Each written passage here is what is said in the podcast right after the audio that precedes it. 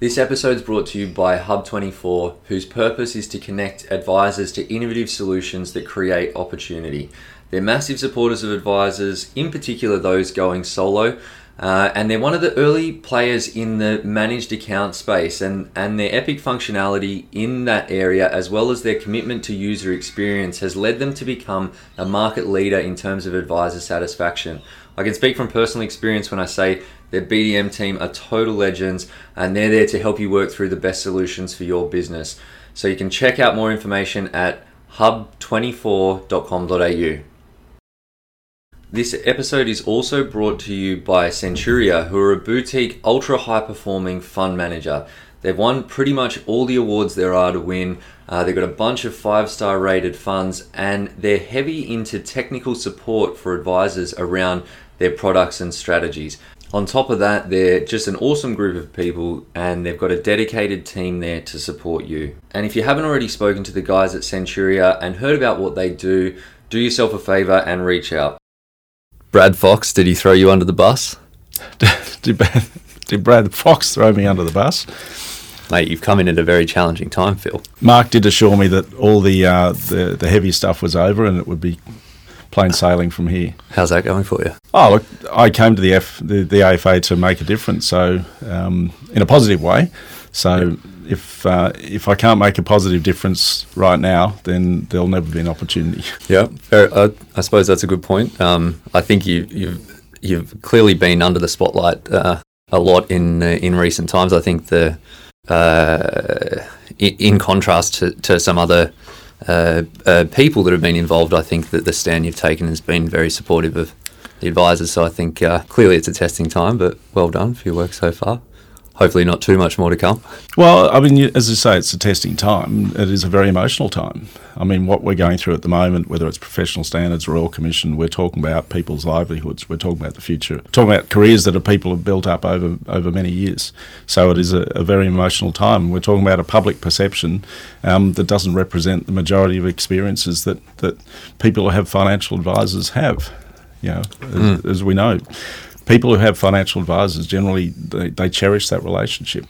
Yeah, and it sounds almost like from uh, from some of the things that I've read that uh, they're they're questioning should we even be able to have ongoing fee arrangements. That's just saying should we be able to have ongoing relationships with with our clients. Like uh, it seems to be, be an extreme sort of position. Well, I, I, guess when you get something like this, as I say, with the Royal Commission, you are going to challenge at extremes. Mm. I mean, the Royal Commission didn't set out to go and find positive experiences and you know, yep. find a couple that you know retired happily and you know have had ten years of planning for that, thanks to their financial advisor and and uh, you know happy financially, happily happy you know emotionally. Um, that's not what the Royal Commission was out to find out. Yeah, and I think assuming that's what you're talking about. yes. Yeah. Look, we I, did go straight into it, didn't we? Yes. yeah, that's it. We may as well cut to the chase. Yeah. yeah. I also think, you know, same with the share market crash. Uh, the world's going to end. It's not just a correction that may be fixed the week later. Mm. Uh, you know, all the media will be out there saying this is the world's ending because it sells newspapers, and uh, this Royal Commission, uh, the actual there's some horror stories that have come out of it, and mm. they need to be addressed. But it's not stopped the media saying oh, uh, this should be headlines. The, yeah, it should be the end of the whole financial planning industry. So yes, yeah. we need some common sense to come back into this discussion. Yeah, definitely. And I think if you if you shine the light brightly enough on uh, on any industry, you, are going to see uh, you're going to see bad things. I was. Uh, talking to a client before in a, in the advertising industry, and she was talking about some dodgy stuff with visas that they're um, like just for, for advertising campaigns. Um, so I, th- I think it's just it's uh, yeah, as you say, they're, they're not they're not out there looking for the for the good news stories. No, but but what we know is one poor experience is one poor experience too many. Yes. Um, and there's always going to be more attention on our profession because we're managing people's money. Um, Absolutely. Um, there's a compulsory yeah. superannuation environment, so it's forcing money into this system.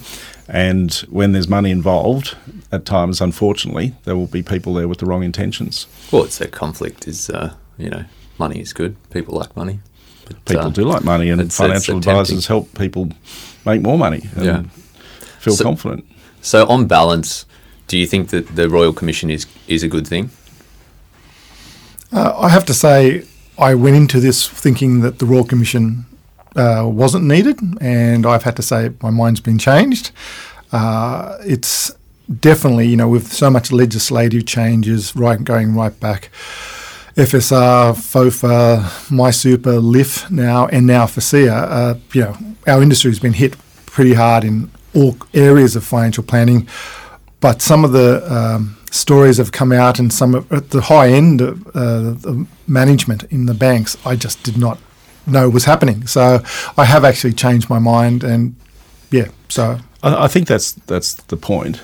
Uh, what we've looked at from our perspective, I mean, there were a few examples of, of bad advice, poor advice, but I don't think anyone was really expecting the extent of systemic issues at an institutional level that came out over the, you know, the majority of the two weeks and I, yeah. and the and the quantum um, that impacted you know people both in the numbers of people impacted and the dollar terms. Um, now I know ASIC obviously has been working on this for some time, but I don't think anyone sort of knew the extent to which um, that uh, you know some of the fees for no advice uh, had panned out.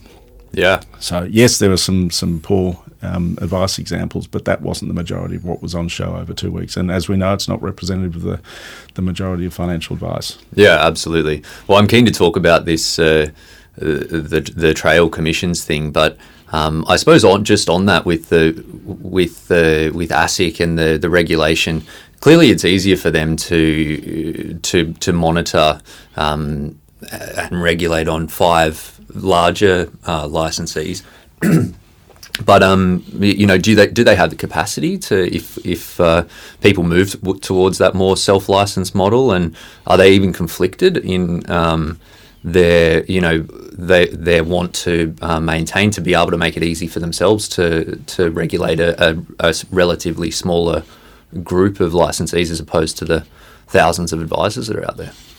Yeah, that's that's a good question because the answer and and you know we heard ASIC on the last um, last day say that they basically don't have um, the capacity to, to monitor um, uh, as much as they would like. And the best approach for them is the one to many through the, the major institutions. Uh, and that's what they've managed to do.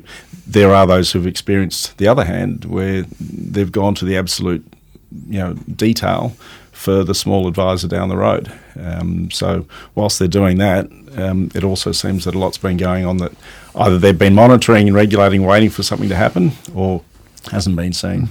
And, yeah. you, and you've also got to re- uh, remember that with the whole FASEA, that's uh, for whoever wishes to become one becomes a code monitoring body, uh, and that will be a proactive way to monitor advisors and to look at their advice. Whereas, you know, if the AFA and the FPA or whoever becomes a code monitoring body, that is actually doing the work on behalf of ASIC. Yeah. Uh, so yeah, ASIC will get more powers, but they're also transferring some of that uh, monitoring onto the associations. Whoever wishes to become a pro- code monitoring body. Mm. And you think that's why they've been so harsh on the on the association in particular around the, you know potential conflicts with you want to obviously you want to grow your member base and support advisors, but then there's all these issues with you know reporting on advisors and um, picking up issues for Royal Commission or ASIC. Uh, yeah, for the for the Royal Commission. I mean. Okay, for the Royal Commission. Well, uh, Phil was there, so he can probably talk better to on that. I'm sure he'd prefer to forget. yes. Well, one I'm sure the, everyone else would prefer to forget either. But one of the things they did highlight, and, and we actually uh, see the, the positives of that, is that the disciplinary committee. You know, a, a, lot of the times ASIC could be working and looking at an advisor for two or three years, and until they get banned, we as an association don't know that's one of our members. Yeah. So there is definitely that uh, reporting across associations or between licensees uh, that needs to be improved, and that's one of the main things that, that the Royal Commission picked up on the associations. Yeah, I mean, I think a lot of good points were raised, and, and some questions are raised about the future and as far as code monitoring bodies and, and code, code schemes are concerned. Yeah. Um, I mean, we, the one thing about the Royal Commission particularly since we're not actually an entity that's under the scope. Going into that, we're wondering what you know, what are they, what's the narrative, what are they looking for? Yeah, I remember the discussion we had about that, and you was uh, you, you, was uh, pretty late notice, and we finally find find out the, what they're what they're looking at, sort of thing. Well, you, you still don't know. Um, I mean, the process is another thing altogether, and uh, and that's know that's a challenging thing in itself, and and I, I I think it's easy for anyone to sort of sit there and look at anyone who fronted up there and say they could have done a better job, but I can tell you um, that the lead up to that is is an extremely challenging experience. You get mm. you get notices to produce on a Friday um, that require a response by 10 a.m. on a Monday, mm. and it has to go to a third management document company um, before that. So it means it's got to be 2 p.m. on the Sunday. Yeah. So you know we've got we got 14 staff. Mm. Um, we're not a major organisation, so we've got people having to had to work at least two three weekends, um, and even even Poor Connor. Connor, Roz, Karen, um, the whole team actually pitched in, and even yeah. even leading up to the, the hearing itself, um, you know, we were yeah. told that we were going to be there on the Thursday.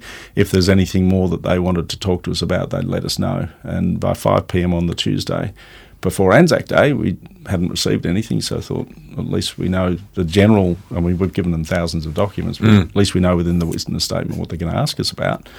Um, 7:30 on a Tuesday night before Anzac Day, we get another request for information to redact documents and provide them back to the Royal Commission by 4 p.m. Wednesday, Anzac Day. Wow.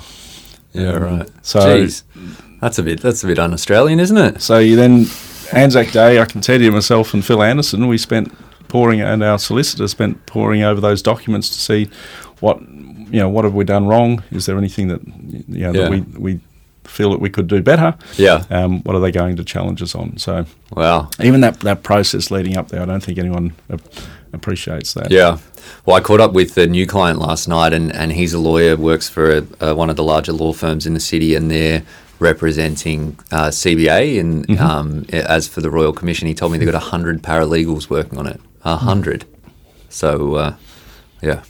And, and look, if you come back to your question about um, you know, do we support it? I think everyone said, certainly from a financial advice perspective, we said we don't. We've already been through enough, but there's obviously as long as you can find flaws, there's more. Yeah, there's more room. But what we need to think about is the human toll um, that's involved in this. Not only people participating, um, you know, there's there's thousands of advisors out there doing the right thing mm. Um, that are supposedly you know tarred by the, the same brush. There's thousands of employees for AMP, all the banks who are working hard, you know, working their butts off, mm. and some of them are ashamed to say who they work for because of what came out in the Royal Commission, and that's really sad. Yeah, that's un-Australian. Yeah, if you want to talk about what's un-Australian. Yeah, obviously, there, it's a, financial services is a huge uh, employer uh, of people, but um, yeah, there are a lot of people that have been impacted. I know that, like in my business, we're still getting new clients, but I've noticed with our marketing, you know, we do a lot of workshops.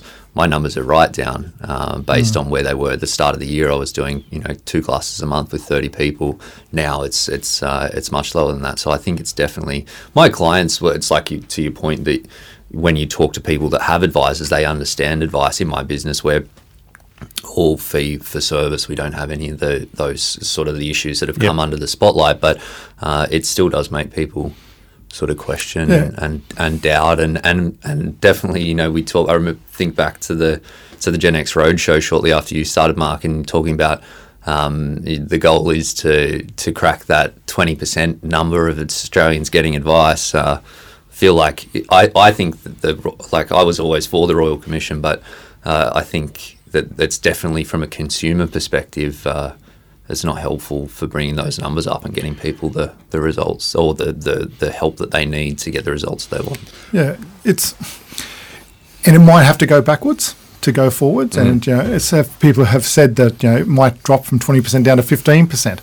Uh, but the, speaking to a lot of advisors, especially over this last month, it's very common to hear uh, that a client saying to their advisor, oh, you know, thank goodness I'm with you. You know, I'm really happy yeah. what you're doing, but gee, there must be some terrible ones out there. So it's the advisors, the ones who have got relationships or built relationships with their clients, are not hearing anything negative about themselves, but yeah. the people, first time probably, I, my memory of it, that people are really hearing what's in the media and are questioning their advisors, but mm. not so much what they've got themselves, which is which is a healthy sign but uh, we do have a big job in restoring trust. No yeah. question. I think uh, I was talking to these other clients this morning, and they were asking if they they bank with AMP. I think AMP's AMP's so much, Yeah. so so much of it that uh, people are really they're not sure what they should do. Should they um, do I assure them that the products are the, are the products? But um, but yeah, I think Yeah, people are and- rightly concerned. And people don't understand. And My mum's, you know, she's 80. Um, she's she's in an AMP product. Uh, she's on, on a platform, and she rang up and said it's with AMP. Is, is that okay? And she doesn't understand, um, you know, the, the difference between things. But she just just hears that, and that's uh, you know that's that's resonated throughout the community. And as you say, that therefore it discourages people from you know that trust aspect is tr- discourages people from actually thinking about investing, discovers discourages people from perhaps seeking advice. But as Mark said, uh, and I tried to illustrate as well, those people who do seek advice, you know, Yeah. they do value it and they do trust the person that's giving them advice most of the time. Yeah, absolutely. And like the Sunsuper guys have, had, they did all that research recently on Correct. the value of advice and, and can see that and the confidence that it comes. And I think all advisors see that uh, with with their, with their clients as well. So, should they break up aligned businesses? Well, I'm not sure if you've seen our submission, and there's a follow up to the, the 28 questions from the Royal Commission. I tried to read it on my honeymoon, and uh, the wifey didn't like it too much. 29 pages, I think. I got through about four before she made me get off my phone. Um, and look, we need a, a sustainable advice you know, profession, and that comes in various sh- shapes and forms. Um, what we've argued is that vertical integration, as it stands, uh, does have conflicts, but they're manageable, and they provide different mechanisms for people to be able to access products and access advice. Uh, the key thing is to make sure that they are separate um, and that the advice is uh, in, in the client's best interest. Um, but by having uh, a model uh, that you know, one supports the other, I think that does provide, uh, say, another avenue for advice. And vertical integration doesn't have to be institutionalised. Uh, it can operate in small businesses as well. Yeah, absolutely. Yeah, I think you see this in the multi uh, business unit businesses that uh, where people uh, will have you know other services in house and they they all support uh, each other as well. And, and even if you look products, at yeah. and if you look at the other responses um, to the 28 questions, choice, um, ASIC, um, and most of the other major institutions um, agreed that yeah, in some way um, vertical integration is manageable. They didn't actually come out and say that it should be dismantled. Yeah. And so should with because because obviously this fee for no service and the trailing commissions thing was a was uh, something that was a lot of time was spent on. Uh, do you think that that should be removed? Like I think for like I, I know a lot of people that have built businesses around um, around those those sorts of payments, and I've read some of the arguments around around the why we should keep them, but they they don't seem to carry much water for me. I sort of feel that with those products, if and although the fees are small, like if they if they were stripped out, then uh, the consumer's going to be better off. Like the, especially on the platform super fund side of things, like that's a competitive space. I feel that there should be. I get the argument about, well, maybe they've got some legacy insurance or something, but why can't there be a product f- created by the same business that takes on the same risk? So you talk, you- so you're talking about fees for no service, or you're talking about grandfathering? Both. Like the it's, the- that's the majority of the. Sorry to interrupt. No, no, no. Just I'm just saying that that, yeah, there's those trailing the, the trailing fees on all, all of the products where Yep. people aren't serviced. There's there's businesses that have got tens of thousands of clients where that's clearly uh, happening. Um, but then yeah, also the the whether to, whether to grandfather it because I think if they don't grandfather, then it just gets sucked up into the product provider. But surely people should just come out with more uh, other products that are cheaper. Uh, to allow people to access the cheaper product, so it's not just the company that's reaping all the benefit. Yeah. Say- saying that, you're saying that you know there's plenty of advisors out there have ten thousand clients just sitting on these big books. There's a couple of things on that. One is we don't have the stats, and I think that's one of these big. Uh, definitely, Phil Anderson's very keen on finding out. Well, if people are saying grandfather, we should switch it off. But why? What are the numbers? Is it a reducing number since FOFA brought it in? You know, we do need to actually get some facts about around this rather mm. than just these blanket statements. We should just cut out grandfathering. Um, so I think that's a really important part.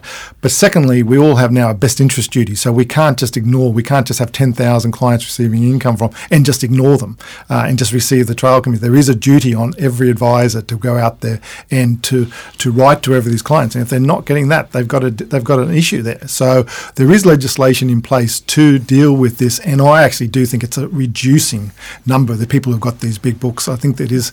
Uh, yeah, yeah, I'm not saying. Think, I'm not, we just need some, and we just need some facts around it. I really am Yeah. keen to hear how many of these are out there. But the reality is that, and that's why I asked the question at the beginning, the majority of focus was on fees for no service. Yeah. So it was around the institutions and how they treated advisors, whether it was under BOLR or was it transfer, um, whether or there was employed advisors, yeah. where there was a fee being deducted from the client's account, where there should have been a service or advice provided, Yeah. and, and it wasn't. Sure. Um, so there weren't there wasn't there wasn't an example of grandfathering yeah. in that. It was all talking about fees for, for no service. So that the fact that the question of grandfathering came up um, is interesting because there wasn't a focus. There wasn't, as Mark said, there wasn't any anecdotal evidence that people had been disadvantaged from you know, pre-FOFA grandfathering. Yeah. And the reason that you know we said that we don't support the removal of grandfathering is because there is firstly no evidence as to how much people are being detrimentally affected. Secondly, there's no guarantee that if you remo- remove the grandfathering, that the fees um, and usually they're a, a lower trail than, than than the average. There's no guarantee that they'll actually come off the product Yeah. and go to the client Yep. As you said, they'll probably they most likely go into the product itself. Yeah. Uh, there's possible buy sell. Um, some of those products have surrender penalties, um, and there's um, grandfathering of, of deeming um, for, Mhm. for many of those pension clients. So. It's it's a big task just to say remove grandfathering because people and as you mentioned insurance as well. Um, there Yeah. is no evidence as to how much benefit there would be for what hasn't been identified as a disadvantage um, to the client. And the But- fee for no service, though, none of us disagree with that. You, know, you should be getting, if you get a fee, you should be providing a service. Simple as that. Yeah, but yet there are business, I, and I, I w- just to clarify, I'm not saying there's heaps of businesses that do it, but what I'm saying is I know of an, uh, like a, a good handful of businesses that have done that just in in my circle, um, and I, I think like the the licensees obviously have the stats because they they see you know the, they have to uh, they have to account for all, all of these payments and they know that the clients and um, you know when when people are buying and selling books then there's transfers like the the records are, are there.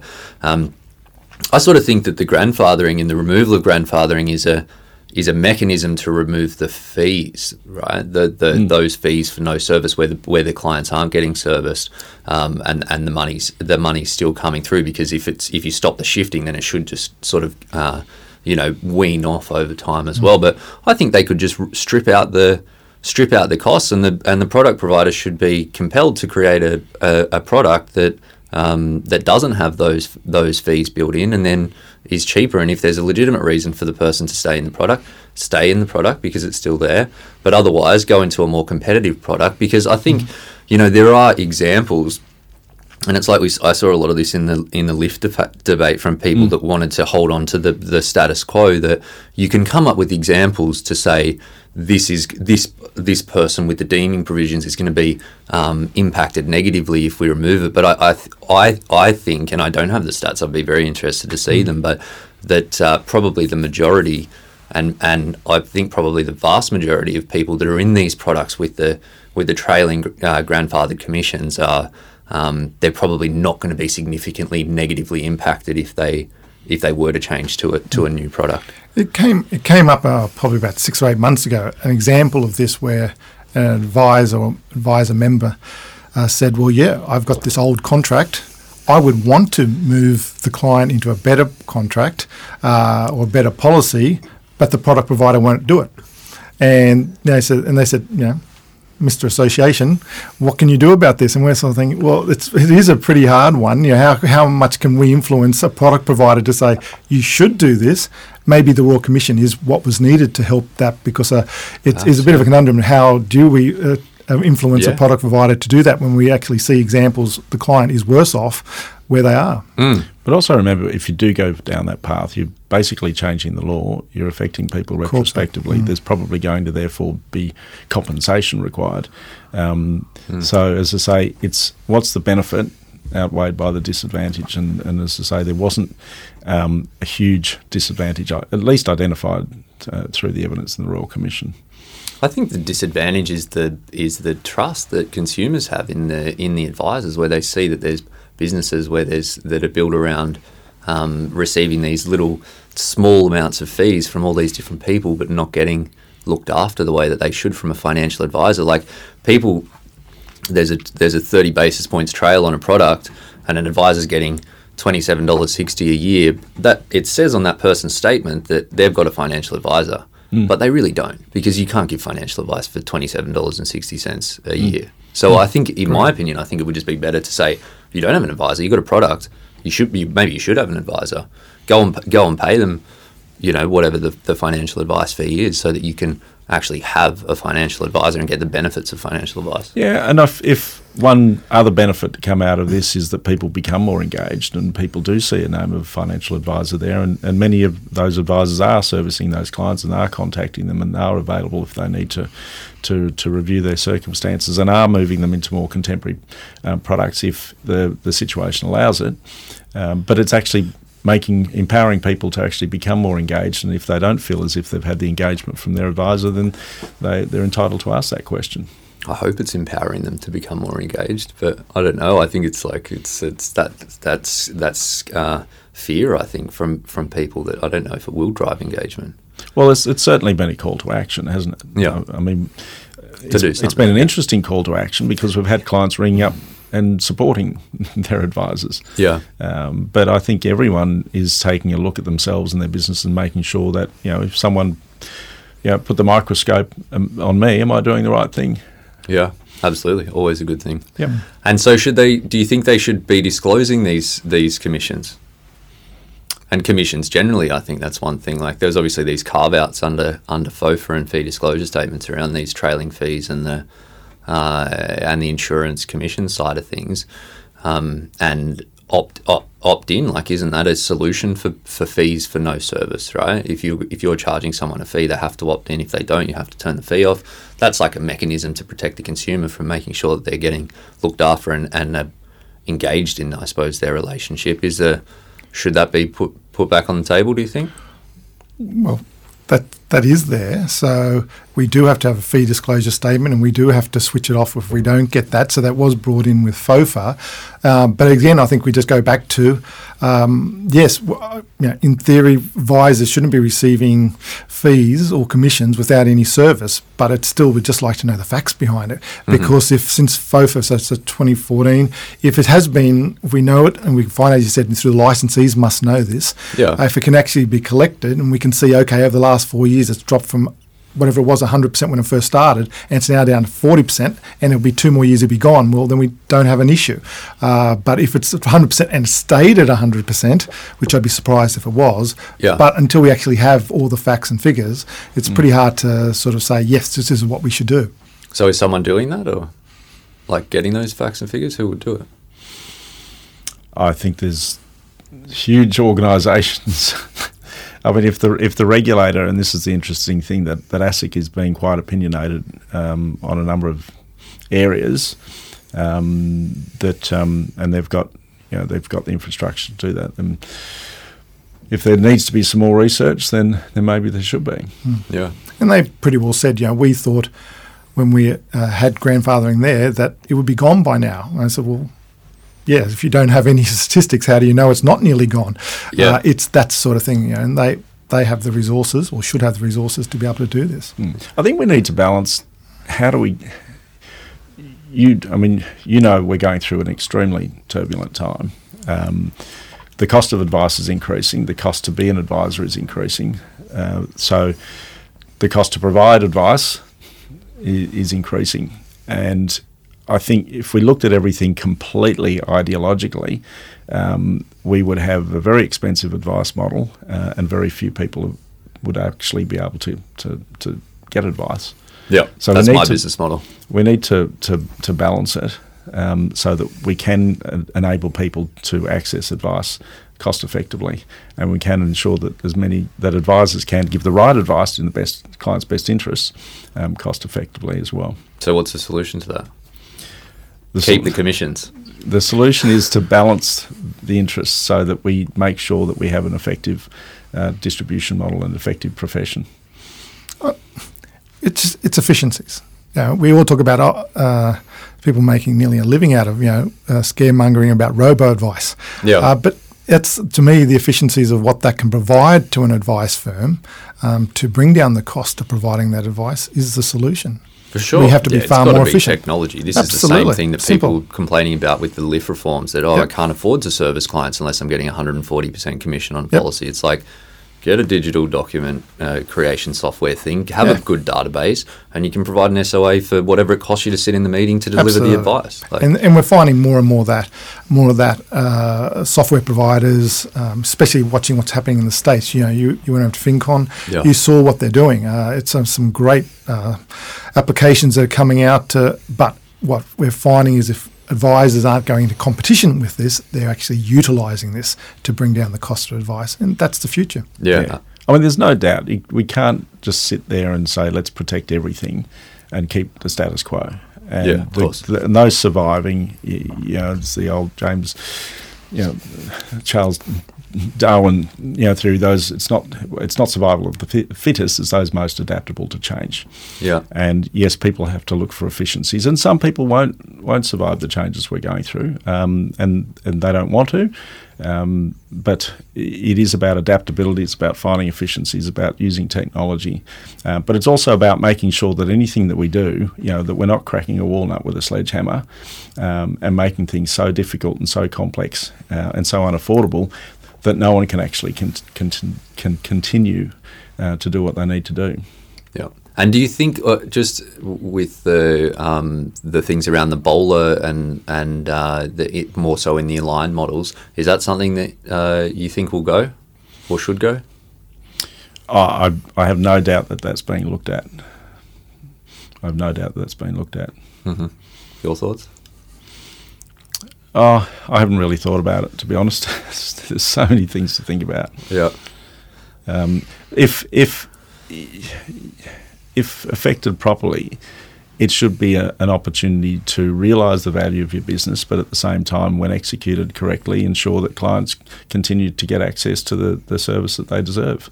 I think it's more the questions though around it is that, that should it be um, should they be allowed to have have higher multiples for you know in-house in-house products or or the the aligned products that are there. I think that's the potential for for conflict on the on the advice side.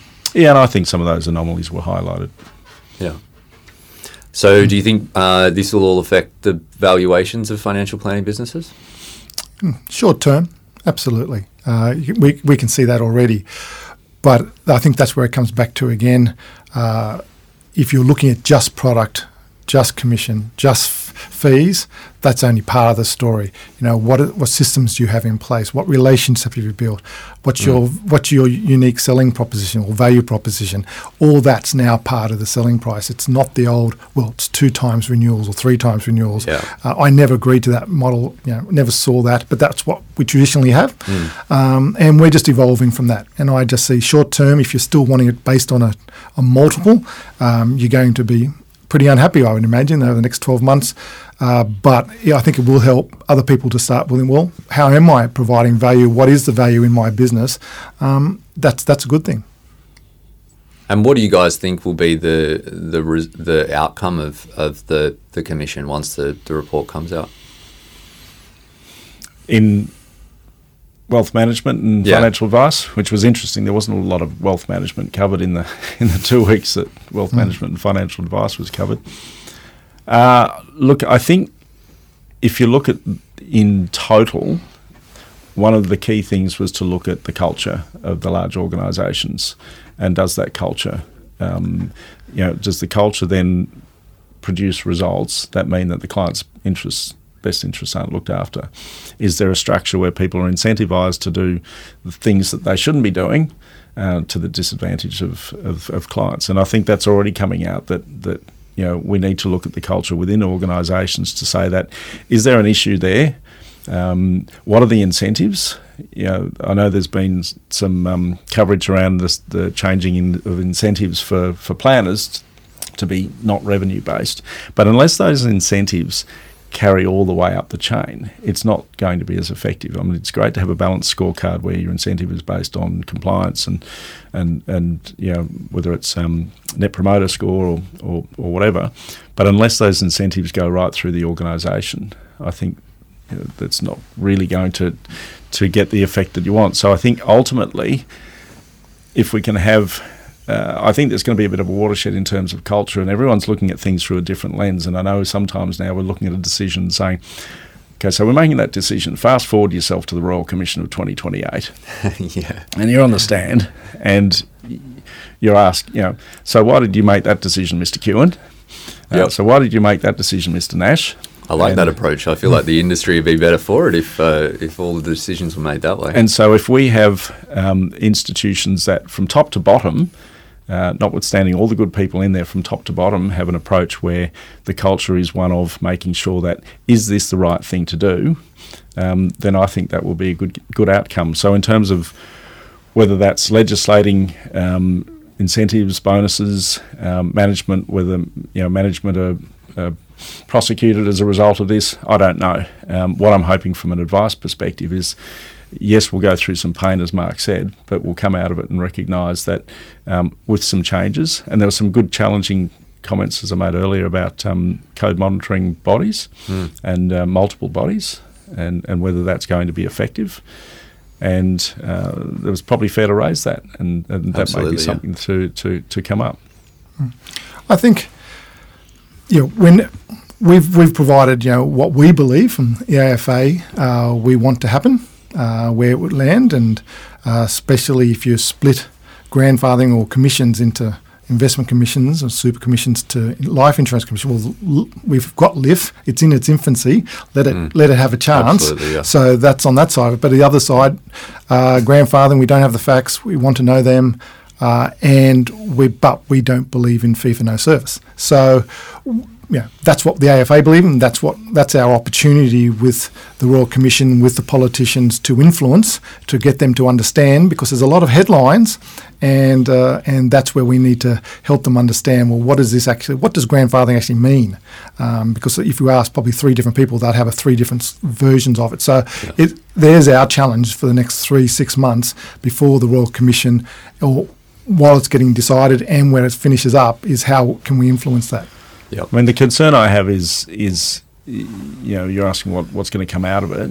Uh, there was, I believe, an undue pressure on. Uh, you talked about grandfathering on commissions, uh, on risk commission, on whether you know commission should be addressed again, and we've seen just um, just recently with ASIC uh, coming out and talking about removing of conflicted remuneration completely. Um, we've just had the life insurance framework started. We're only four four months in, and to be talking already about removing commissions on on on life insurance uh, is ridiculous. And we didn't see anything in the Royal Commission uh, other than one example of a of a, a planner recommending a ridiculous amount of of insurance uh, on the back of some other poor ad- advice. Um, but apart from that, there was nothing in there. Was no call to action to say that know, that uh, insurance commission is causing a problem. I think we've we all know- seen enough of seen enough of that with the through the through the pr- process. With well, the this is, well, this is the thing, and that's why I'd hate to see this politicised to the extent that, you know, because maybe ideologically, um, some people didn't see commission removed through previous processes that they use the Royal Commission to, you know, to, to do that with life something like life insurance because we know there is no model around the world that successfully enables people to get access to affordable advice on insurance alone, um, other than than the commission model. Well, yeah, I do fee only insurance advice in my business, but it, I wouldn't say that it's affordable for all people. I can only do it because I, I've got a comprehensive process around the rest of the. That's right. And that's why I say insurance solely- alone. Yeah, insurance Yeah, alone. yeah. absolutely. Yeah. but technology should enable that at some point in the future.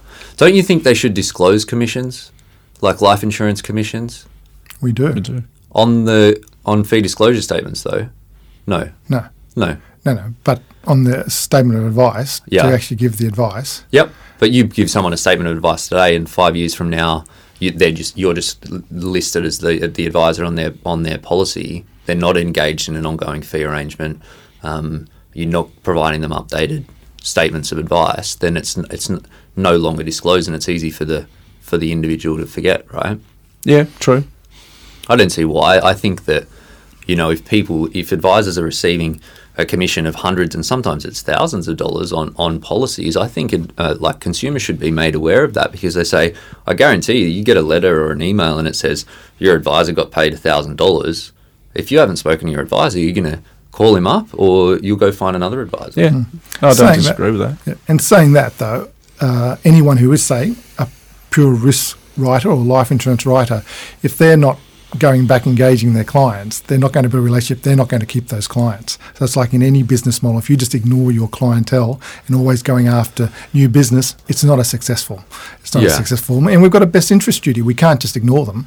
Well, the LIF, I, I think, will probably solve that because it makes it less uh, attractive and, and lucrative, I suppose, to just um, you know get upfront commissions and then Absolutely. That's a- true. and then leave the clients. But I think that there's still a lot because once you've got an insurance policy, especially if you have a deterioration in your health, you're um, you're not going to go and change your policy most of the time. People don't want to revisit; they don't think about it except they think about the premiums and, and how they can cut them. But um, I think it's it, I think there's still probably a lot of people that aren't getting the service that they could, and and I think that if that was that disclosure was there, that they would be more likely to to look for that assistance. And I, and I have no doubt that you know a few years from now, when you know LIF has been introduced and we've got ongoing higher ongoing commissions, that's going to be uh, much more topical. There's no doubt about that. Yeah. And so, with just on the FASEA and and um, the education and professional standards, there's obviously been all this stuff in the in the, the Royal Commission and, and issues that have been highlighted, but seems like none of those would be solved with this. Uh, for you know, with what's been coming through, do you think that, that, that there should be some consideration of that in, in how the the standards are set to make more of a focus on things like you mentioned culture and um, and, and ethics more so than it is now? Well, FASEA does address that as part of the.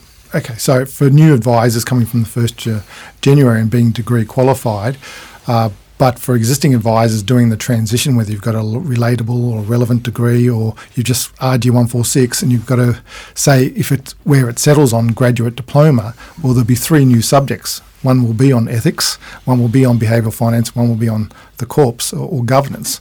Um, so that's that's not our typical uh, advanced diploma or uh, diploma Yeah. we've had to do in past or our C- CPD points in a lot of ways. So Yep. there it, it is addressing ethics and uh, and behavioural finance. So I think that's actually a positive move. Do you think it's going far enough?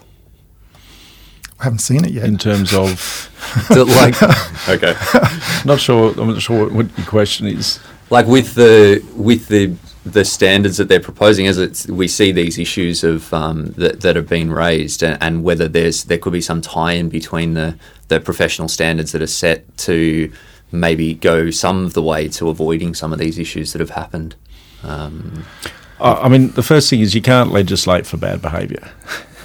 yeah, I suppose that's a good point. or fraud. um, and uh, or fraud, and um, and I believe even you know, um, yeah, I mean even Kelly O'Dwyer, the minister, and, and other ministers recognise that even the most educated, and we saw it in the Royal Commission, you know, people had good qualifications, uh, did the wrong thing. Uh, so, in terms of professional standards, uh, yes, it's uh, to, to have a minimum level of education. Therefore, means that from a community perspective, looking in, they can understand that everyone's got a a, uh, a base, you know, an appropriate level of of education. From an ethical perspective, I, I don't think there's anything wrong with having, um, you know, for say a code of ethics, which we're currently in the consultation period, but everyone adhering to and spending time on on ethical standards. Um, Yeah, absolutely. I, you know, I think everyone benefits from that, uh, and done correctly, you actually execute advice the best way for your client is the best outcome for you as well. Yeah, absolutely. Yeah, and uh, one one last one with um, Where was the fun stuff? You said there was some fun stuff in this. that was the fun stuff. The, value Royal of- Commission, the wasn't value of advice. Yeah. Um, so it, it, wh- one of the things The other guys are really, they had jokes and everything. Well, go on, you, you go. Give us the joke. I saw I thought you were going to ask Mark about his background and things like that. yeah. Huh? No. No, no, no, no, not today. Too, too much. Uh, too, I think you know this, this sort of stuff. I think everybody's important. asking questions. There's a lot Absolutely. of um, Oh, a lot of misinformation uh, out there, and, and as Mark mentioned at the start, the the media hype that uh, that surrounds a lot of these things, it's quite sensational. So. Um, you know, I think a lot of people are asking questions. Great to, to hear what you guys are doing. I know that um, you know, like I had one of the questions I was, I was going to ask tongue in cheek, but around the, you know, the role of the associations. You look at, and we've spoken about this before, Phil. You look at something like an MDRT, where there there is a like a train, they're an association, but it's like a training association. They don't get involved in any of this stuff. And I've obviously been a volunteer for the AFA for the last seven seven years or so, and. Yep. Uh, this stuff. It's I had a question from Dean asking about like consumer education because consumer education is about financial advice is something that probably could go a long way to um, to to helping more people get more advice, cracking the glass ceiling, and doing all that sort of stuff. But Yep. I know that you guys are so consumed, like you say, working all uh, Anzac Day, very un- un-Australian to. Um, to do this stuff, so it's a, it's obviously it's a huge impost on the associations, and it's uh, seems like for the last uh, certainly the time that I've been involved, you, um, the whole team at the AFA, Brad Fox before you, uh, Phil and um, and Sam as well. Like it's just uh, it seems all consuming, and it seems to me like such a shame that you're you're an association. You you've got resources. You could help push the industry for, forward, or like do things to enhance and make um, make it easier for advisors. But it's we're trapped into being reactive around um, Well, I think these legislative change. that it's there's no doubt that that that takes up um, a lot of energy. um, but we've continued to do what we need to do and, and do some really positive things. I mean, I've just come off the back of the Inspire Roadshow. We've had over 550 attendees around Australia um, in what has just been an energetic um, event uh, where we're inspiring more women to, to follow financial advice careers, empowering more women to step up, and, and, and advocating for more issues um, for, for women to get financial advice, and for the, the community and for the government to actually advocate for for um, uh, you know for financial advice. So that's been going on. We've had our Connect Roadshow a couple of months ago, um, where we had over a thousand attendees, um, and the same thing. It's all about focusing on the things that we can control Yeah. and the positive things and, and sharing the positive stories that, that people like Mark you know go through every day except when he comes in the office with me um, so we've continued to do that. Um, we've continued to add content to the YBI website. Uh, we have over 6,000 views per month now. Um, and I still implore anyone who's an, an AFA member if you're on Find My Advisor go in and update your profile. People are now looking. We're getting more referrals from the ASIC website we're getting more people as a result of this. I talked about earlier the call to action. There are more people coming in and actually looking for financial advisors, but they're looking for good financial advisors who understand them. So, again, I'd implore anyone who's got their profile to update it because people are looking at them and they want to see that this person understands me and uh, and I can actually contact them and they can actually help me. So we're doing all of those good things. I know that's the promo, but it's not as if everything's right. it's not as every as if everything has has stopped. Um, and we've done a lot of work on our compliance. You know, it was interesting going into the Royal Commission saying we've had 19 issues over the last five years, you know, nine complaints and eight incidences, uh, which are f- effectively self-reporting. So what what should we be concerned about? And that's because you know we're not at the moment we're not in the chain of of complaint command. You know, advisor, licensee, um, and then you know wherever it goes from there, whether it's FOS or ASIC. Uh, but those that we've every complaint that an issue that we've dealt with, uh, that we've received, we've dealt with.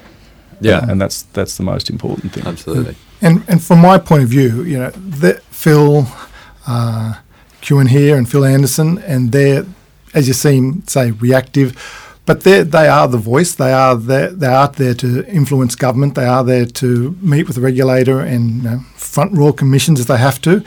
But definitely from us, from a board point of view, we definitely one of our fears of engagement is the community engagement, and that's not just our membership, but that is actually the consumer. Uh, if we become a professional uh, body, that our focus is definitely directly uh, to the consumer. How we are, how we as advisors and members can help the community in um, more than we are now. And and as you said, you know, you've been part of the AFA, you volunteer. A big push of what I do is they're saying, well, you know, what I really like about this association with this long history is that we always get 15, 20% of our members volunteer.